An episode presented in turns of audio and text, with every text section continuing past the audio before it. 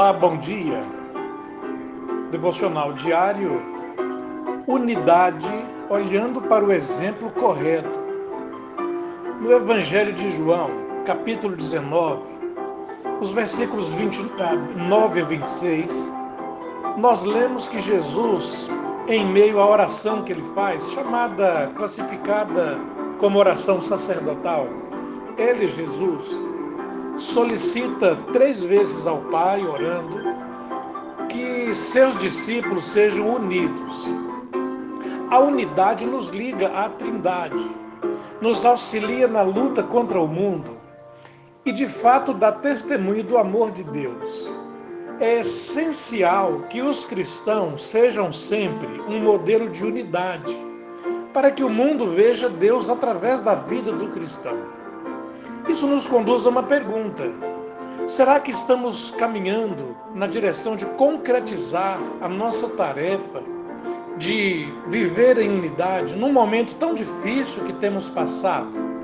Meu querido, minha querida, você deve perceber que o modelo de unidade é a Trindade. Na sua oração, Jesus fala assim: para que eles, falando dos discípulos, sejam unidos, assim como nós, falando agora da Trindade. Ou seja, não está falando de uma igreja que você conhece, da família do vizinho. Pode ser até que alguns estejam bem avançados no quesito unidade, mas continuam não sendo perfeitos. O nosso olhar então deve ser direcionado para a Trindade Santa conforme encontramos no Novo Testamento, aliás, em toda a palavra de Deus. Sempre que penso na Trindade e na doutrina bíblica da Trindade, eu gosto de observar que não há rivalidade entre essa Trindade, ao contrário de nós, que muitas vezes vivemos num clima de competição uns com os outros, cada um querendo sair na frente, querendo fazer melhor, buscando comparações. Ao contrário, cada pessoa da Trindade, Deus Pai, Deus Filho, Deus Espírito, cada um tem prazer e alegria em exaltar o outro, em reconhecer o outro. Olha o que acontece, por exemplo, o pai concede autoridade ao filho. O filho envia o Espírito, seu Espírito, para os discípulos e assim por diante. Ou seja, na Trindade, um está sempre impulsionando a glória para o outro. Da mesma forma, a Trindade não possui entre si o sentido de posse que nós temos. Tudo é de todos. O versículo 10 de João 17 diz isso. Eles não estão preocupados em acumular para si. O objetivo maior é o bem da unidade. O que é de um é também do outro. E sabe, só haverá unidade entre os cristãos na vida de uma igreja quando nós relativizarmos o nosso conceito de posse e consagrarmos tudo o que temos, tudo o que somos, o que queremos, o que pensamos a serviço do Senhor que nos criou. Também percebemos que o amor da Trindade é perfeito. Por quê? Porque o foco é o outro. O pai, por exemplo, abre mão da presença do filho, enviando-o ao mundo para que o mundo fosse salvo por ele e possa ser glorificado por ele.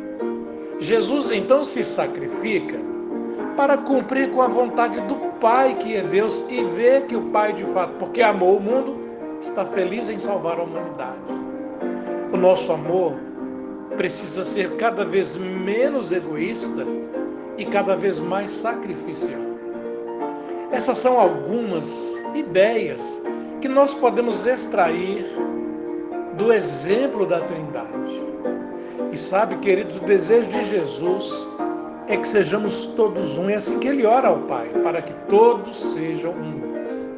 E quando nós olhamos para o exemplo certo, que é a Trindade, na pessoa de Deus Pai, Deus Filho e Deus Espírito, nós caminhamos para a plena unidade. Mas isso começa em cada um. Como diz aquele cântico, a começar em mim, quebra corações, para que sejamos todos um, como tu és em nós. É o cântico que nessa nesse devocional, eu quero encaminhar junto com essa mensagem.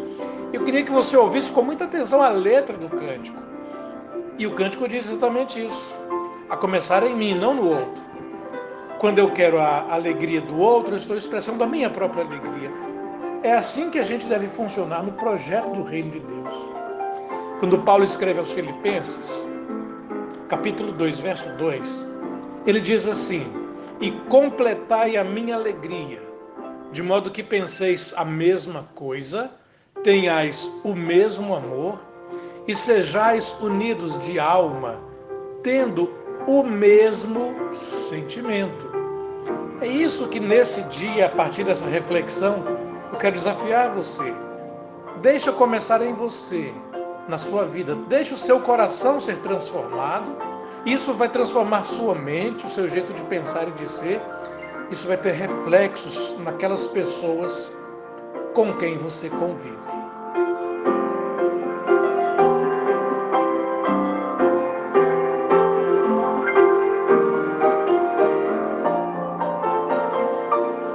Deus querido, nós te louvamos mais uma vez, ó Deus, porque a nossa vida não é nossa, pertence ao Senhor. A palavra diz que o Senhor nos criou, o Senhor nos sustenta. E nessa hora de reflexão, de gratidão, quero pedir ao Senhor que abençoe cada um dos que estão vivenciando esse momento devocional, em casa, no carro, no trabalho, no isolamento social. Que o Senhor possa abençoar os nossos corações e quebrar nosso coração. Nosso coração que muitas vezes é endurecido como pedra, como rocha mas que, trabalhado pelo Senhor, há de ser um coração novo, que se renova a cada manhã. Abençoa o nosso dia, nossa tarde, a nossa noite. Nós te louvamos porque o Senhor de fato tem cuidado de cada um de nós e nós precisamos desse cuidado, como o Senhor já tem feito conosco. Usa, abençoa esse momento, cura enfermidades, feridas e problemas que muitas vezes temos passado. Te peço isso, Senhor, no nome de Jesus. Amém.